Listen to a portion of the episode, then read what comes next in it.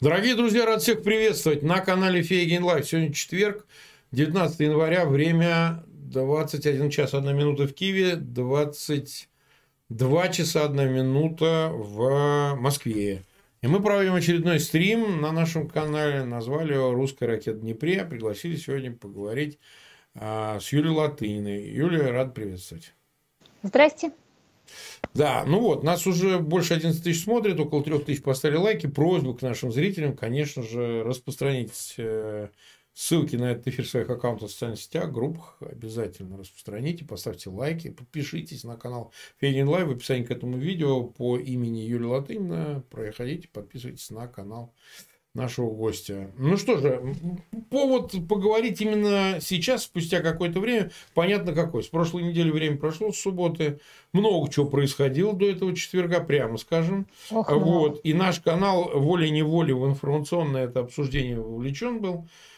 И вот спустя время, ну, мы решили все-таки вернуться к теме ракеты, попавшей в Днепр, вот этой пресловутой Х-22, ну и обсудить в целом ситуацию с ракетными обстрелами и чем это все грозит дальше, поскольку все это не прекращается. Но, тем не менее, большее понимание сейчас возникает в связи с последствиями всех этих трагедий. Может быть, как предотвратить это, может быть, какими средствами воспрепятствовать, чтобы новые эти удары не были столь болезненными.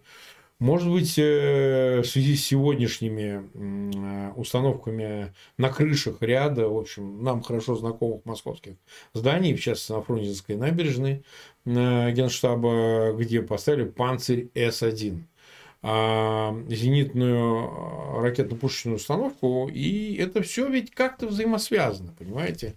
Удар одних, возможный ответ других и так далее, но в любом случае я бы хотел начать с этого, то есть, все-таки теперь уже спустя время ракета, которая прилетела в Днепр, ее в принципе можно было сбить, нельзя, чем сбить и так далее. Слово вам, Юля. Мы непременно перейдем просто немедленно почти к этому, но я все-таки именно чтобы понять фон, на котором это происходит, хотела бы начать чуть-чуть с другого. А именно с того, что характер российских ракетных ударов на наших глазах изменился. Потому что первоначально было заявлено, что целями являются объекты инфраструктуры, ну, точнее, трансформаторы. Вот война Путина с трансформаторами. Вот Дон Кихот воевал с ветряными мельницами, Путин воюет не с танками, не с ПВО, не с кораблями. Он воюет с трансформаторами, которые, как известно, страшные, кусаются в ответ, засыпают в ответ врага ядерными боеголовками и так далее. Так вот, значит, первоначально те ракеты, которые летели на трансформаторы, это были достаточно высокоточные, о их точности мы на самом деле поговорим, если будет время. Ракеты, прежде всего, сравнительно новые, ракеты морского базирования «Калибр» и ракеты воздушного базирования, которые пускаются со стратегических бомбардировщиков Х-101 и Х-555. Достаточно, как я уже сказала, точные. Другое дело, что цели, конечно, для них выбирались в основном по Google картам, и трансформаторы были выбраны, потому что они, в отличие от некоторых других объектов, можно найти прямо на Google карте, военные объекты так просто найти нельзя. И очень быстро выяснилось, что значительная их часть ракет сбивается. Сначала сбивалось 80%, потом было доведено до 95%. Все это были крылатые ракеты, они летят медленно. Считается, что их очень трудно засечь. Но их действительно очень трудно засечь, когда они летят над морем к какому-нибудь кораблю, а когда они летят по густонаселенной земле, то в том числе их люди, например, просто видят. В связи с чем я, кстати, рекомендую нашим слушателям, если они живут в Украине, не лениться устанавливать себе на телефон вот тоже приложение, которое рекомендовал Арестович. Там просто вы можете увидеть эту ракету и сделать доброе дело, сказать, что вот она летит, тогда резко повышаются шансы на то, что ее собьют. Такой сетецентрическое ваше будет участие во всем этом деле. И мы видим, что произошло две вещи. Первое, эти залпы стали гораздо меньше, то есть было 100-120 ракет. Теперь вот последний раз таких ракет вообще летело 32 штуки. И 120 ракет — это не очень много, мы к этому вернемся, но 30 — это уже совсем смешно. И вместо этого летят ракеты совсем другие. Это летят, прежде всего, ракеты С-300 и ракеты Х-22. Не только они, но в начале их, особенно ракет Х-22, вообще не было. Почему? Очень просто. Потому что их нельзя сбить. Это ракеты, которые летят на гораздо меньшее расстояние. С-300 дальше 150 километров реально не летает, поэтому ей можно бить только там по Харькову, по Запорожью, ну, куда-куда ближе. Х-22 тоже летит на 300 километров. С-300 имеет скорость 6 махов, но С-300, напоминаю, ракета зенитная. И она летит на какой-то объект в небе, и у нее головка наведения полуактивная, то есть это что значит? Это головка, которой цель подсвечивается радаром. Соответственно, здесь я буду цитировать моего доброго знакомого инженера-разработчика РЛС Андрея Горбачевского. Если вы хотите сбить на Земле что-то с помощью такой зенитной ракеты, то, чтобы подсветить это дело радаром, во-первых, должны расположить этот радар, но если у вас это что-то на расстоянии 150 километров, на высоте 1,5 километра. Но таких горок возле границы России, как известно, просто нету. Более того, этот радар будет подсвечивать полосу в несколько километров шириной, и куда наведется ракета на этой полосе, ну, просто как бог на душу положит. Соответственно, ракеты С-300 используются, на самом деле, в качестве булыжников. То есть они запускаются, как я уже сказала, у них действительно... огромную, они летят со скоростью 6 махов, но они сначала летят, потом двигатель выключается, к этому моменту ракета не маневрирует, а к этому моменту она просто летит по баллистической траектории, так же, грубо говоря, как запущенный булыжник. Соответственно, место ее попадания вычисляется так же, как в XVIII веке начинающий артиллерийский офицер Наполеон Бонапарт вычислял попадание снаряда. Точность попадания мы сами прекрасно понимаем. Соответственно, в трансформатор таким способом попасть сложно, зато можно доложить президенту Путину, что ракету не сбили, потому что сбить ее действительно невозможно. От слова совсем она буквально за несколько секунд пролетела. А с ракетой Х-101 ситуация немножко сложнее, потому что, ну, она, во-первых, чуть-чуть помедленнее летит. Она летит со скоростью от 2 махов, если она летит на высоте 10 километров, и до 3,5 махов, если она летит на высоте 20 с лишним. И, соответственно, чисто теоретически ее можно перехватить той же самой С-300. Ну, или, ну да, собственно, поскольку у Украины С-400 нету, то мы не будем обсуждать вопрос, можно ли перехватить С-400. Чисто теоретически ее можно перехватить и боком, и С-300, но когда вот я обсуждала вопрос о том, можно ли ее перехватить практически, то все мои друзья, которые понимают, как это выглядит с практической точки зрения, начиная от Романа Свитана, который просто является бывшим летчиком, человеком, который эти ракеты живьем видел, до Павла Лузина, известного военного эксперта, они сказали, что вот как в известном анекдоте. Теоретически оно можно, а практически анекдот мы приводить полностью не будем. Да. То есть, если, да, даже были ситуации, когда эту ракету сбивали на совместных украинско-российских учениях.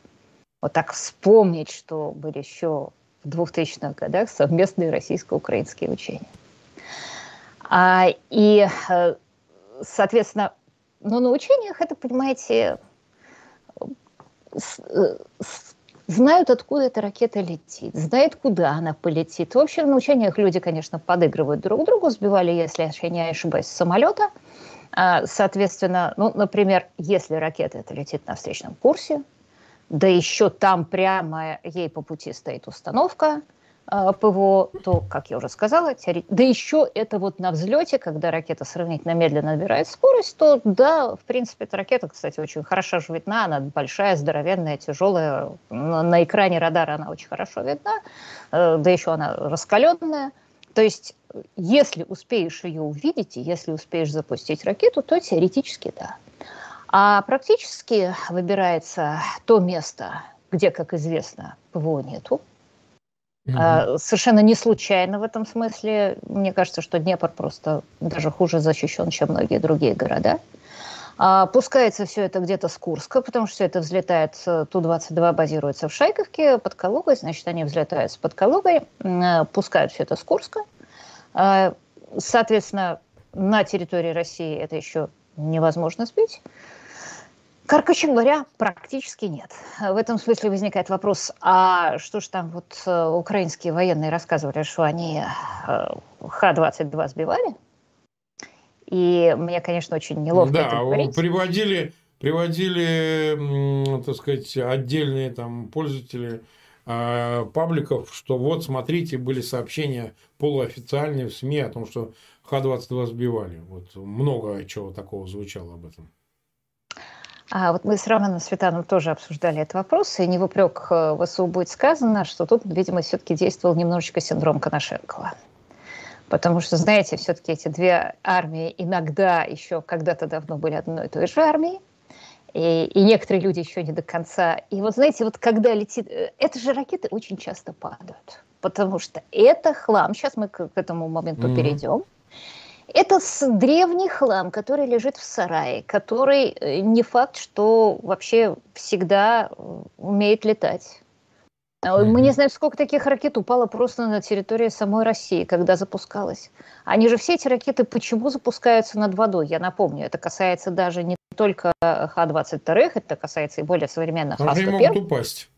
Да, потому что они могут упасть. Там вот Х-101 запускают над Каспием и травили тюленей, потом их запускали над Волгой, и они тоже иногда не совсем шлепались в Волгу, а шлепались по соседству. И такая ракета, сейчас мы дойдем до этого, у нее КВО 300 метров, вот она себе вообще сошла с курса, упала. Ну, слушайте, ну и тут идет украинский зенитчик, видит, бесхозная ракета упала. Но почему мне доложить, что я ее сбил? Так. Марк, я вам расскажу самую знаменитую из этих упавших ракет. Это было в 70-х годах. Дело в том, что Х-22 начали разрабатывать в 58 году и так очень долго не могли довести дома. И вот дело дошло до 70-х годов, она была вся еще сырая, ее все еще испытывали, а тут подоспела, а она же делалась для ядерной боевой части, и тут подоспела идея, что сейчас запретят ядерные испытания. Взяли ракету сырую, привесили на нее настоящую ядерную боеголовку, запустили на новой земле, а она сбилась с цели, самоликвидатор не сработал, она полетела куда-то, куда глаза глядят, ударилась в горку, от этой горки проскользила еще 4 километра в долину, там зарылась в снег и, в общем, пропала. Еще раз повторяю, у ракеты ядерная боевая часть, живая, которая в любую секунду может взорваться, потому что она приведена в соответствующее состояние. Пошли на лыжах искать, нашли ракету, проложили 15 километров кабеля, подорвали. Вот как бы с тех пор она не исправилась. Да, ясно. Так, нас 42 тысячи с лишним смотрит, больше 10 тысяч поставили лайки. У нас тут небольшие сложности с эфиром, то и дело возникает, поэтому я вынужден отвлекаться. Не обращайте внимания, потому что технические всякие проблемы. А чего это у нас там такое? Не, ну это вас не касается, Юлия. Это просто, чтобы зрители могли нормально смотреть. Фейгину надо отвлекаться. И те, кто глупости пишут, что, значит, мне надо, видите, одновременно делать несколько вещей. Так что все нормально, все идет. Какая Юлия Цезарю? Да, ну это же миф был, так сказать, на самом деле, что он написал, и все это больше выдумано. Ну вот смотрите, мы не знаем, значит, мы не стояли со свечкой. Да, ну там даже, даже Геродот преувеличивал, а чего уж говорить про остальных. Вот, Геродот, значит, точно преувеличивал. Ну конечно, что там, все писали там, были и те, кто говорили, пиши вот так пиши. Это и сейчас не изменилось ничего. Вот смотрите, тогда вопрос следующий.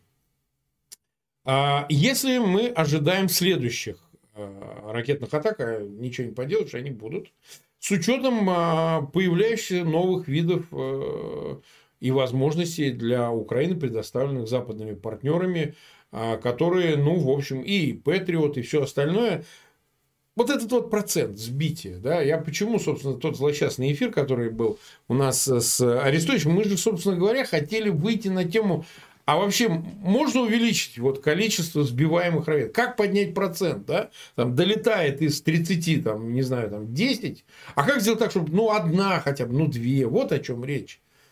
И поэтому он так зашло, ну вот пытались, ну вот. А в принципе, так сказать, вопрос все тот же. Как увеличить процент сбиваемых над Украиной ракет? Ну, в пределе, чтобы вообще ни одна не долетала. Это, наверное, невозможно, я так понимаю. Но что надо сделать? Какие есть средства, которые необходимы Украине для того, чтобы этот процент увеличить? Вот сейчас мы к этому подойдем, и есть очень короткий ответ, что мы же видим, что Путин не зевает, или его люди из Генштаба не зевают. Они поняли, что хорошие, приличные ракеты, которые умеют попадать в цель, сбивают.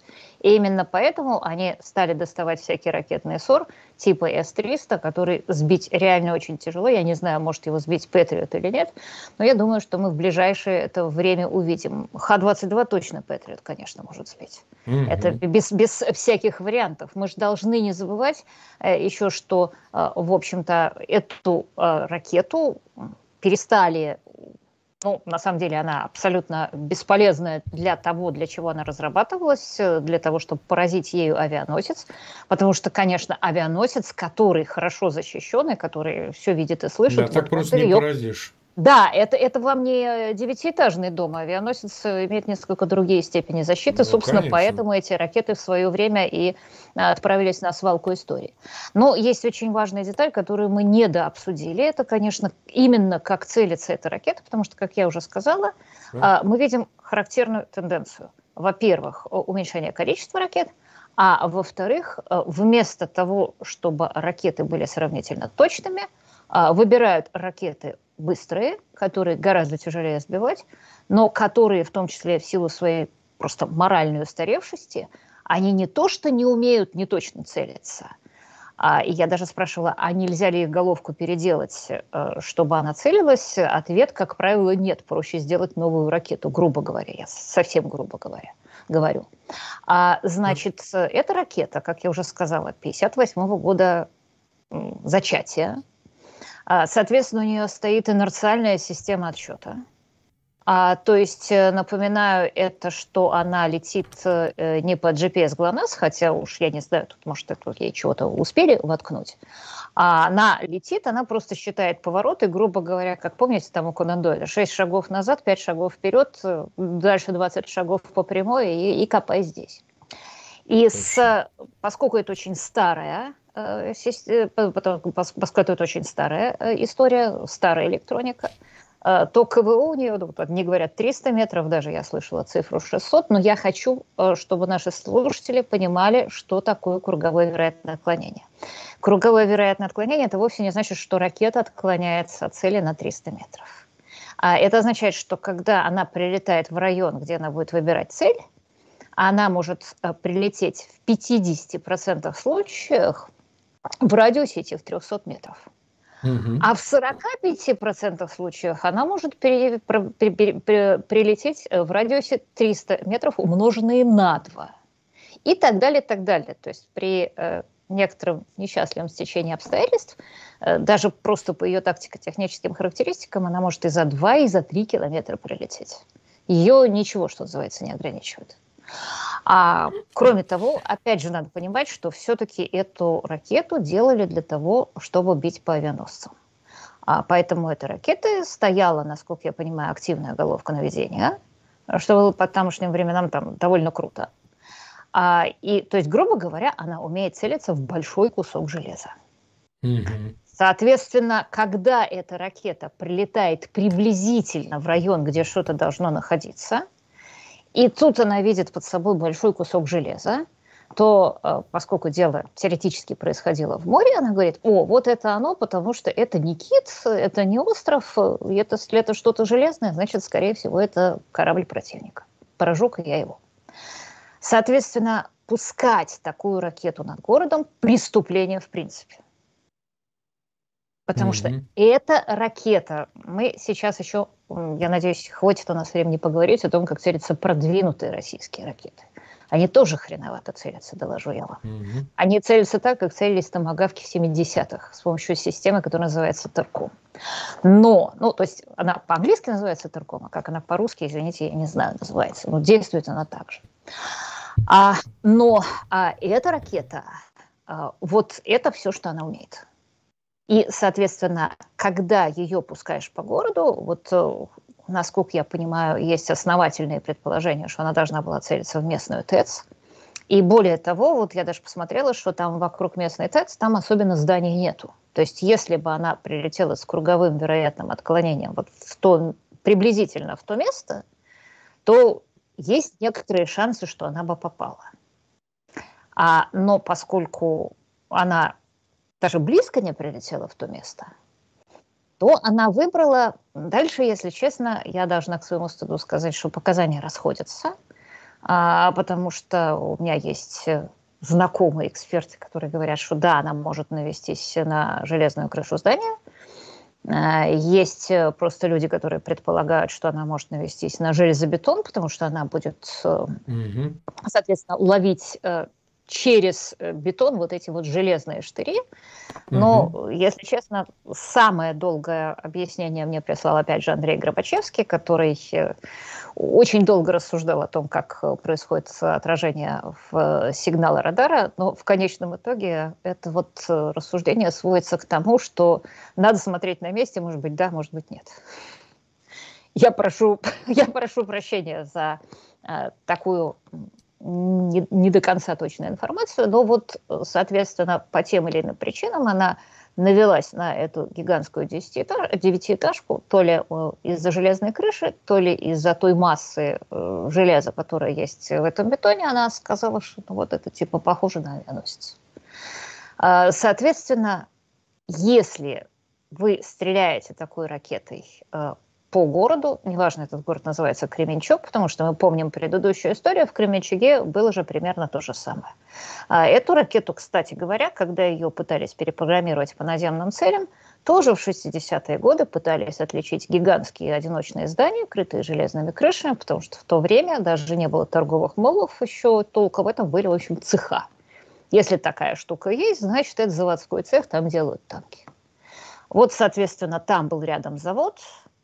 Кто-то, так я понимаю, ну это если хорошо думать о российском генштабе или вот этих людях, которые занимаются нацеливанием ракет, то кто-то из них послюнявил карандаш, посмотрел в интернете, сказал, вот в этом заводе есть цех, в этом цеху в него заходят рельсы, над этими рельсами есть кран-балка, может быть и нет, в этом цеху разгружаются хаймарсы. А давайте-ка мы напишем, что там разгружаются хаймарсы, это туда попадет, и мы скажем, что мы уничтожили столько-то хаймарсов. Это полетело, увидела рядом другую железную крышу поинтересней, попала в эту железную крышу, оказался торговый центр. Это преступление. Фактически, вот, знаете, есть...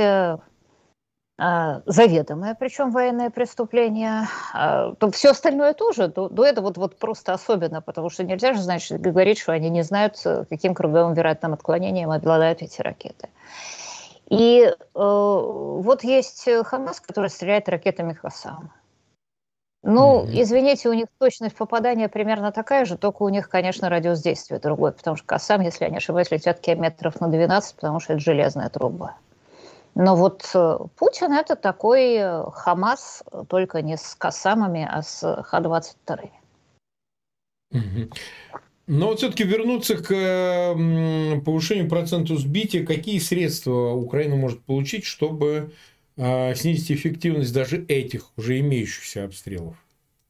Ну, слушайте, всем известно Патриот. Да, вот, только они. И какое количество надо, вот если будет лететь, там, слушайте, не знаю, 30? Я думаю, что, слушайте, любая современная система ПВО, и даже не очень современная, да, например, израильский кэшет, да, это хорошая вещь, и пусть их количество будет повышаться. Но две вещи я хочу сказать. Первое. Во-первых, не забывайте, что некоторые ракеты, правда, не эти, но вот те самые крылатые ракеты и шахеды, их, чтобы сбить, нужно обнаружить. А обнаружить их сравнительно легко. Поэтому, потому что особенно шахеды, да, они просто летят и шумят. И если вы слышите этот шум бензопилы, ребята, то вот не поленитесь позвонить. И даже как-то, вот я могу сказать, что я с удивлением узнала, что есть приложение, просто которое существует на смартфонах. Его разрабатывали то ли в Америке, то в Канаде. И оно действует таким способом. Им с их помощью зеленые активисты борются с незаконной вырубкой леса. Они идут в лес и привязывают смартфон с этим приложением к стволу. И когда приходят какие-то нехорошие люди и включают пилу, то это приложение само слышит, что пила рядом визжит, и дает соответствующие указания. А вот обратите внимание, господа айтишники, какую хорошую идею в кои-то веки подают зеленые активисты. Понятно. Да. Так, так. 52 тысячи с лишним нас смотрят, 14 тысяч. Поставь лайки, те, кто присоединяется, вся та же просьба, люди подтягиваются потихоньку. Я напоминаю, что у нас через там 34 минуты будет эфир снова с Алексеем Арестовичем. Да, нам надо потихонечку, переходить к разным вкусным вещам, если мы хотим успеть сказать, потому что я вам совершенно честно скажу, что ничего сногсшибательного интересного по поводу того, как сбивать ракеты Х-22 у меня не будет, кроме, значит, советов закупать Патриот. Это понятно не от меня и не от вас, Марк, зависит. Ну, тем не менее, мы хотим понять, насколько это все имеет противоядие в виде ракет, которые обещают поставить, и когда это произойдет. Да, но это имеет еще один вид противоядия. Да? Не забываем, что некоторые вещи можно атаковать просто там, откуда они летят. И здесь мы переходим к еще одной части мерлезонского балета, потому что, как я уже сказала, ракеты, например, Х-101 и Х-555, ну, они не то что прекратили летать. Ну, правда, конечно, мы можем сказать, что, скорее всего, их запасы серьезно сократились. Но вот мы видели, что в первых залпах число этих ракет, там было приблизительно по 30 калибров, а все остальные, несколько десятков, это были Хашки 555 и Х-101. А сейчас мы видим последний залп, это, по-моему, 12 калибров, и, соответственно, остальные, ну, тоже десяток с небольшим Х-101 и Х-555. Что нравится, что случилось? Ну, понятно, самое простое сказать, что ракет стало меньше, это действительно, мы знаем, что их стало меньше. Но обратите внимание на некоторые другие факторы. Вот, например, что касается калибров, то подбили два корабля прямо в гавани носителя калибров, и как-то калибров сразу стало меньше. Оказалось, что количество носителей калибров у Путина вполне конечно. А что же касается Хашек, то напомню, что, значит, есть ракета Х-55 с ядерной боевой частью. Это самая старенькая, она была самая первенькая. А потом из нее сделали Х-555, она более свежая. И потом из нее сделали Х-101. Всех их несли бомбардировщики Ту-95 сначала, а потом Ту-160, вот этот вот самый знаменитый «Белый лебедь», который есть гигантский летающий сундук, стоимость запуска которого абсолютно невероятна, в нем очень холодно, в нем просто только что не рвет шум барабанные перепонки. Астрономическая цена его эксплуатации, насколько я понимаю, этих Ту-160, если посмотреть патриотическую прессу, их аж 17 штук, а на самом деле, как мне говорил Олег Жданов, если их летает, то летает только 4 штуки. В любом случае, насколько я понимаю, Ту-160 просто в этих запусках не были замечены, потому что это, ну, какая-то абсолютно разорительная история. Запускают их Ту-95, причем тут хитрость. Потому что сейчас, вы извините, что я погружаюсь в арифметику, но это важно. Дальше мы дойдем до дела. Значит, Ту-95 несет в себе барабанчик, в которых помещается 6 ракет Х-55 или Х-555. А когда разрабатывали Х-101, то, видимо, тоже хотели ее запихнуть в этот барабанчик, но, как всегда, оказалось, что она гораздо больше, гораздо шире, гораздо упитанней, весит 2,4 тонны, в барабанчик не влазит, сделали точки внешней подвески. Причем сделали этих пилонов, на которых их может поместиться теоретически 8 штук. И, значит, если посчитать, сколько один Ту-95 способен нести ракет, то, значит, 8 плюс 6 получается 14. И можно сказать, что никогда Ту-95 не взлетал с полным грузом ракет. Вот последний раз, когда всего было 32 ракеты, это с калибрами, летело 10 Ту-95. И это значит, что, ну, представьте себе грузовик, в котором едет, там, я не знаю, одна единственная арматурина. Да. И мешок, в котором лежит одна единственная морковка. А из-за чего это происходит, сказать сложно. То ли ракета слишком тяжелая, то ли самолеты слишком старые, то ли они просто не могут взять такую ракетную нагрузку. Но, короче говоря, конечно, эти ракеты явно, ну, там этих 101-х подвешивается по две. Ну, я не видела даже картинки, где их было 4 на пилонах. Ну, в общем, короче говоря, их подвешивается не так много. То есть это к вопросу о ракетном могуществе Путина. Он хотел погрозить своими толстыми фаллическими ракетами, а как-то вот, значит, с калибрами оказалось не так много, потому что 120 даже это не так много. Это не насыщает оборону. И они вынуждены, вдумайтесь, для того, чтобы насытить оборону, мы знаем примеры, они стреляют старый Х-55 ядерный, из нее вынимают ядерную начинку, кладут туда болванку. Ракет, конечно, это, опять же, найдено в сарае, тут перетряхнули этот сарай, чтобы посмотреть, что это теоретически может взлететь. А это все выдвигается в район Каспия, это все, как я уже сказала, опрастывается над водой, чтобы, если упадет, то концы в воду в буквальном смысле слова. Да, об этом узнают только бедные тюлени, которые травятся. Это Х-55, дорогущая с болванкой, летит только для того, чтобы насытить систему ПВО, что само по себе является безумием. И, в общем, конечно, если бы не человеческие жертвы, возбуждал бы нервный черный смех. Значит, дальше возникает вопрос, что мало того, что этих ракет на самолет подвешивается не так много. Так все эти самолеты базировались, как мы знаем, в Энгельсе, и там они заправлялись, и там заправлялись, собственно, ракеты, и там они вешались на самолет. А это не простая техническая служба, это специальная инженерная служба, это есть не на всяком аэродроме, даже аэродроме стратегической авиации. И тут вот в это ядерное сердце Путина прилетает сначала один стриж, потом другой стриж. И все эти Ту-95, как бедные вспугнутые утки, в которых, значит, шарахнули дробью, поднимаются и улетают одни на Амур в Украинку, так называется этот стратегический аэродром, а другие на Кольский полуостров. И, собственно, после этого мы видим, что количество ракетных залпов радикально сокращается, потому что оказалось, что удары двух стареньких дронов, а я напоминаю, что такое Ту-141 стриж. Говорят, он немного модифицирован, там переделан на под какие-то задачи. Не знаю, детали неизвестны мне.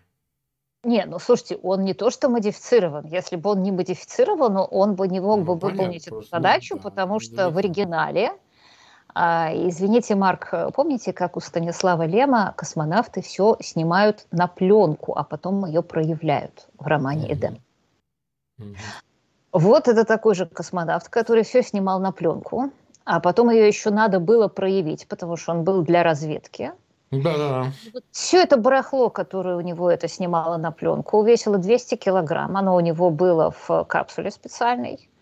И это все еще надо было вернуть, потому что никакой телеметрии не было. То есть у него еще был парашютик, который помогал ему садиться. И вот это вот все снимающее барахло с пленкой Шосткинского комбината СВЕМа, или как это там называлось, весило 200 килограмм, а еще парашютик весил 60. Вот все это вынули, поставили обычную GPS-навигацию, и 260 килограмм – это очень и очень прилично. Вот оно и прилетело. И оказалось, что, в отличие от Министерства обороны, где теперь стоит на крыше панцирь, вот у российского супер-пупер стратегического аэродрома этой самой штуковины не было. И, как я уже сказала, после этого проблемы с полетами Ту-95 стали видны невооруженным глазом. Кстати, Марк, вы заметили, что после того, как они стали летать с Кольского полуострова, они по-прежнему прилетали на Каспий? Ну, потому что это точка, с которой запуск идет, куда же еще? Понятно. А скажите, Марк, вот мы с вами взрослые люди, да, допустим, вот вы едете, я не знаю, куда-нибудь там. Каждый день ездите из города А в город Б. И тут вы оказались в городе С, который к городу Б ближе, чем А. Вы вернетесь в точку А? Хороший вопрос. Зачем? А куда они возвращаются? Я уже упоминала такую штуковину, которая называется Терком. Я сказала, что две главные особенности ракеты С-300, что она просто летит по баллистической траектории, то есть она в принципе не целится. И как целится ракета Х-22, мы только что обсуждали. А тут же речь про продвинутые ракеты, самые супер-пупер ракеты. Да. И вот как вы думаете, происходит нацеливание этих ракет? Ну, кроме того, что у них действительно есть ГЛОНАСС, но ГЛОНАСС — это же одна система, да? А вдруг откажет, а вдруг что-то заблокирует? Какая вторая страхующая система, согласно которой эти ракеты летят? Какая? Окей, значит, как я уже сказала, есть такая по-американски, эта штука называется Терком. И эта система ориентирования, вы не поверите, по рельефу. Да. Действует она, грубо говоря, я сейчас очень примитивно, они разные, конечно, грубо говоря, в ракете стоит оптическая пара. То есть, помните оптическую мышку? Ну, вот допустим, с шариком, да, у нее, значит, была одна штучка, которая излучает свет. Все это происходило через шарик. В шарике было две дырочки, и если, значит, свет проникал через обе дырочки, то он попадал на фотоэлемент, каковой фотоэлемент начинал вырабатывать электрический ток. О, есть, говорила, значит, эта самая мышка, я, значит, прошла такое-то расстояние. Вот примерно так же устроен Терком, но только там могут быть разные вещи. И все это должно отражаться от рельефа внизу. И этот рельеф должен быть просчитан. То есть этот рельеф должен быть снят со спутников, там должны пролететь на самолете. И вот так вот, как оптическая мышка, это до сих пор действует. Причем это действовало в самых ранних томагавках. И сейчас вся эта система, конечно, в современных ракетах дополнена системой действительно реального оптического распознавания, когда летит ракета, это система искусственного интеллекта, американская ракета летит, она смотрит, сверяет те фотографии, которые она берет с теми, что у нее загружено в банкданках, понимает, что она летит правильно. Но это на тот случай, если выключит GPS.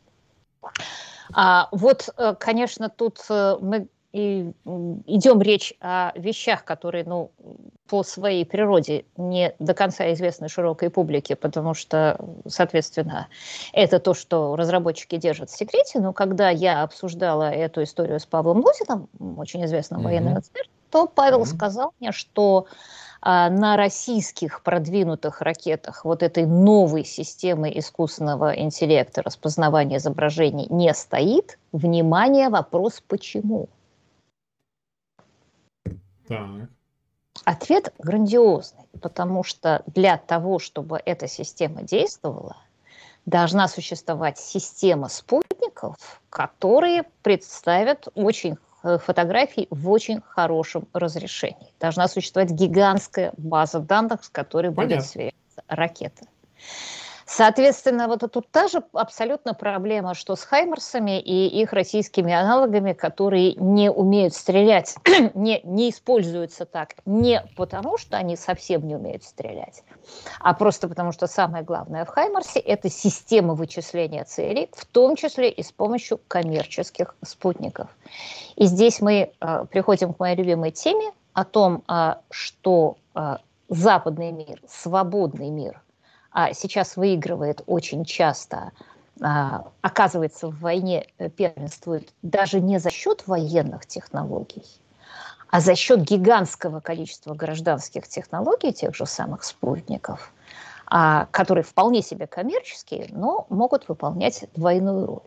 А Россия, которая там запускала свои барсы, ресурсы у нас были, какие-то военные спутники какие-то есть, ресурсы, кажется, все выработали свои ресурсы и сошли с орбиты. Но вот эта сетка спутников просто является недостаточно плотной, чтобы дать возможность в том числе и ориентироваться таким новым способом ракеты. То есть российские, даже самые продвинутые ракеты, если я... Опять же, да, здесь на 100% ничего не известно, но они ориентируются так же, как томагавки в 70-х, вот по российскому аналогу Теркома, возвращаясь к Каспийскому морю, у Теркома есть такая особенность.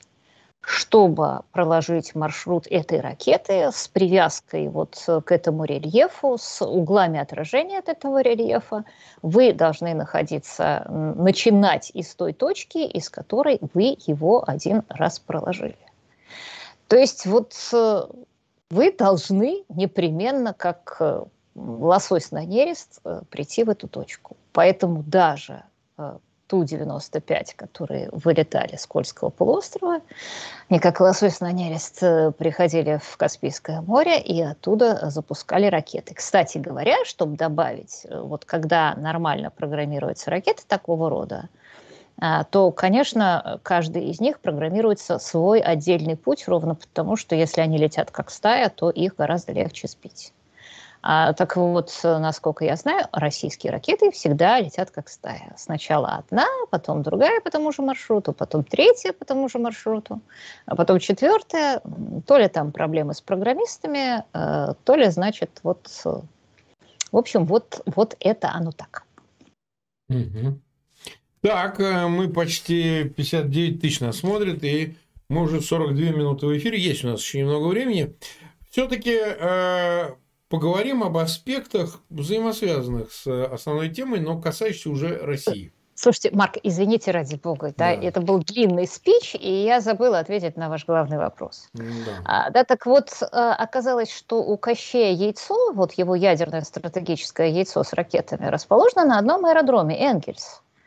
И когда в этот аэродром Энгельс к вопросу о том, как со всем этим бороться, прилетело, то количество запускаемых ракет, как мы видим, просто с Ту-95 сократилось приблизительно в 3 раза. Соответственно, или вот, например, когда по центру пуска шахедов в Крыму прилетело, то, как мы знаем, после этого долгое время шахеды не запускались, а потом они перестали запускаться из Крыма и стали из каких-то других мест запускаться. Так что вот я думаю, на месте Залужного, я думаю, что вот беспилотников сейчас разных в Украине конструируется много, и вот они совершенно не случайно на крыше Министерства обороны расположили этот панцирь, и это очень правильный подход к делу насчет того же самого аэродрома Энгельс. Потому что это очень важный момент. Ведь Путин, когда пускал эти ракеты, он рассчитывал произвести впечатление, какой он крутой и как у него всего этого много. И я хочу обратить внимание, что мы почему-то говорили о ракетах, которые... То есть, естественно, мы говорили о ракетах, которые запускаются. А мы забыли две очень важные вещи. Ракеты, которые никогда не запускались по объектам инфраструктуры. Ведь были же знаменитые Искандеры, про которые все говорили: не смешите наши Искандеры. Да, помню. И вы знаете, что ни одного Искандера по объекту инфраструктуры вот за эти последние месяцы не прилетело. Почему? Да потому что они кончились. Не смеются больше Искандеры, плачут. Причем как крылатые Искандеры, вот эти вот самые 9М729, если я не ошибаюсь, так и баллистические. Кстати, баллистический Искандер реально было бы очень тяжело перехватить. Есть еще знаменитые кинжалы, которые вообще, которые, напоминаю, это Искандер, подвешенный под брюхо истребителя-перехватчика МиГ-31. Истребитель-перехватчик, который несет баллистическую ракету, как по любезному сравнению Романа Свитана, это как Мерседес, который запрягли в телегу. Угу. Ну ладно, запрягли, подвесили, там одна ракета, а дым-истребитель одна ракета. Тоже пугали кинжалами, что они суперские. И действительно, кстати, когда кинжал прилетел по Виннице, по аэродрому в Виннице, там, говорят, много мата стояло в эфире, потому что очень, ну, действительно, так или иначе, эта ракета развивает гиперзвуковую скорость в тот момент, когда она запускается, за счет того, что это Искандер, плюс еще скорость самого перехватчика. Значит, всего 3 МИГа у России, которые оборудованы этими кинжалами. Они все это время были в Беларуси, улетали только на Новый год. Во время каждого обстрела ракетного они поднимались в воздух, героически грозно летали возле границ Беларуси, кому-то грозили кинжалами, садились обратно, ни разу не запустили. То есть мы даже не знаем, эти кинжалы были резиновые или не резиновые. После этого один из этих перехватчиков сгорел, то есть сгорел у него двигатель. Так что 3-1 осталось 2. Теперь, значит, 2 истребителя-перехватчика с 2 кинжалами. Вот, как я понимаю, Алексей Резников, когда обнародовал цифры, кого чего осталось, еще некоторое время назад сказал, что кинжалов осталось всего 40 штук. То есть, как и многое вундерваффе Путина, это оружие, которое реально существует. Там можно много рассказывать, оно настоящее гиперзвуковое или не настоящее гиперзвуковое. Но факт в том, что оно существует, но вот бутиковое оружие в 3,5 экземплярах. Ну, в 40. Вот, это я к тому, что, вот представляете, вот это сейчас на все это смотрят западные военные специалисты и говорят, а вот этим Путин собирался воевать с НАТО? Ну, это-то точно. Они сейчас уже даже и как бы больше имеются вместо Искандеров. Сейчас уже как бы к такому моменту подошло все. Марк, у меня такой вопрос. Вот в битве с трансформаторами Путин теряет до 95% своих крылатых новейших ракет. Да. Вот у меня вопрос, а если это будет не трансформатор, который, конечно, ужасный и страшный, и хорошо умеет защищаться, а авианосная группа американская? Ведь они ж там до войны писали, что американские базы под прицелом российских крылатых ракет будет все уничтожено за 2 минуты. Вот как вы думаете, если не против трансформаторов, а против авианосной группы, сколько процентов он ракет потеряет? Не, ну там как бы вообще все очевидно, потому что сейчас уже понятно, что, конечно, для Запада, для его военных возможностей уже стало все очевидным. Они уже засекают цели, изучают вместе с союзниками в Украине эти ракеты, обломки, они изучают, как достигают они там объект цели и так далее. Сейчас уже понятно, что ничего не будет. Слишком пришлось им обнажить все, что у них есть. И поэтому не понимаю, откуда вообще берется даже пропагандистский тезис о том, что они еще что-то могут. Это вообще странно. Марк, оттуда и берется. Когда у вас нет ничего реального, то да, у вас начинаются новости в будущем времени или рассказы, какой у вас страшный Посейдон. Сейчас вот здесь вот подводный дрон всех разнесет. Посейдон сейчас новая тема. Да, потому что Посейдон точно, значит, в Украине не будет применяться. Значит, точно о нем можно врать. И, кстати говоря, потому что у нас, на самом деле, нам действительно надо сворачиваться, есть одна очень важная вещь, которую надо сказать, что вся эта история про атаку на инфраструктуру, которая, как мы видим на наших глазах, просто сама собой превращается просто в беспорядочные террористические обстрелы украинских городов по принципу «куда прилетит». Так вот, вся эта история была задумана ведь начиная с чего? Вот мне еще пару месяцев назад один наш с вами добрый знакомый, но человек штатский, сказал: Юля, вы не понимаете, Путин еще не начинал. В каком смысле? А вот сейчас он уничтожит украинское ПВО и потом пошлет бомбардировщики, и они все разнесут. И ответ такой, что вот эти, собственно, ракетные атаки и родились именно от того, что Путин ничего подобного не может сделать. Если бы Путин мог устроить ковровые бомбардировки украинских городов, он бы их и устроил, как он устроил в Мариуполе. Нет сомнений. Вот в Мариуполе ПВО не было, висели бомбардировщики и высыпали самые обыкновенные фабы на головы и на роддом, и на драмтеатр, и так далее. И жертвы были страшнейшие. А теперь его бомбардировщики никуда обычные не могут достать. То, что вот летают вот эти вот стратегические ракетоносцы, это же то, что называется stand-off engagement. Это они прямо на территории России, даже уже не Беларуси, потому что батька Путина отказывает. Значит, они запускают эту ракета летит столько-то туда, попадает туда-то. Или не попадает, точнее. А, соответственно... А почему это делается, запускается с территории России? Ровно потому, что это вне зоны действия украинского ПВО. То есть сама идея того, что давайте мы это попытаемся сделать ракетами, она была связана с тем, что стало ясно, что никакие ковровые бомбардировки невозможны, но при этом Путину никто, видимо, в его генштабе не сказал, что парень, у нас не такое количество ракет, чтобы уничтожить украинские трансформаторы, тем более, что украинская энергоструктура, но, в общем, в советское время строилась с расчетом на ядерную войну, и некоторые элементы этого остались. Например, эти трансформаторы — единственное, во что можно попасть, потому что на открытом воздухе. Они стоят очень далеко друг от друга. В Штатах они стоят значительно ближе. Это занимает много земли, это стоит современным владельцам много налогов. Это сделано ровно за тем, что если попадешь в один трансформатор, даже очень крутой ракетой, то другой останется, а переподключиться потом... Трансформатор, кстати, это действительно очень сложная штука, потому что его 9 месяцев производить, он стоит на заказ, он стоит гигантское количество денег, $8 миллионов или около того.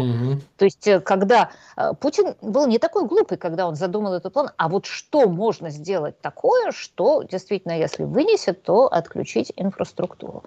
Но, в общем, он как-то, вот как мы сейчас видим, не соразмерил. И, судя по всему, но это моя личная гипотеза, что вот этот новый тренд заменять ракеты, которые хотя бы теоретически попадали в трансформаторы, всяким ракетным ссорам типа С-300 или, допустим, той же самой С-400, которая вообще там супердорогая, чтобы она прилетела по Киеву, и штучная, в отличие от С-300, которых 7000 штук, и Х-22, которые мы только что обсуждали. И это делают ровно за тем, чтобы доложить Путину, а смотрите, нашу ракету не сбили. Да, логично. Ну что же, почти 53 минуты мы уже в эфире, у нас буквально остается время до следующего эфира небольшое, мы сейчас, так сказать, займемся его подготовкой. Мы благодарим Юлию Латынину за то, что она пришла, нам пояснила все эти вопросы. Это, безусловно, требует, известного напряжения. У нас тут люди, кто вникает, кто нет, тут по-разному. Это обычное дело. 60, почти 5000 нас смотрят, и больше 20 000 поставили лайки. Спасибо, друзья, что вы все-таки пришли на этот эфир. Ну и обязательно подписывайтесь на канал Фейгин Live и на канал Юлии Латыниной. В описании к этому видео по имени Юлия Латынина проходите, там подписывайтесь, смотрите стримы. Напоминаю, что буквально через 7 минут у нас стартует стрим с Алексеем Арестовичем. Он стандартный, сегодня четверг, и мы его проводим вот в четные дни недели, так что приходите, посмотрите. Юля, спасибо огромное, но я надеюсь, скоро увидимся и еще раз обсудим все эти вопросы. У меня есть единственный дисклеймер, что если я что-то не совсем то сказала насчет Теркома и насчет систем навигации современных российских ракет, господа, поймите меня правильно, к сожалению, это вещи, которые не пишут в книжках, и вот то, что мне говорят, я со ссылкой до экспертов это говорила, со ссылкой Павла Лузина, то я и повторяю. Может быть, в этом рассказе есть какие-то неточности. Возможно. Я хочу сказать, что это огромное... Прошу писать, что называется, комментарии. Да, повтори, на самом деле... Люди не всегда понимают, что переработка информации, ее подача, форма, это тоже профессиональное занятие. То есть, когда говорят о том, что пришлите нам ракетчика, ракетчик часто при всем профессионализме не может, к сожалению, аудитория довести. Вот это вот непонимание часто ловит в ловушку людей, и они часто думают, что тот, кто взял на себя труд переработать это все, как-то, в общем, удобоваримо, да, это отдельная специальность, поверьте. Так что можно не получить образование профессиональное соответствующее, но вот довести, подробно рассказать и, так сказать, это тоже отдельное мастерство. Так что здесь нужно сочетать эти вещи. Но это обычная история. Это не все сразу доходит, потом это люди. Все равно, Юля, спасибо огромное. Мы, так сказать, благодарим и скоро увидимся. Спасибо, до свидания. Да, всем всего доброго.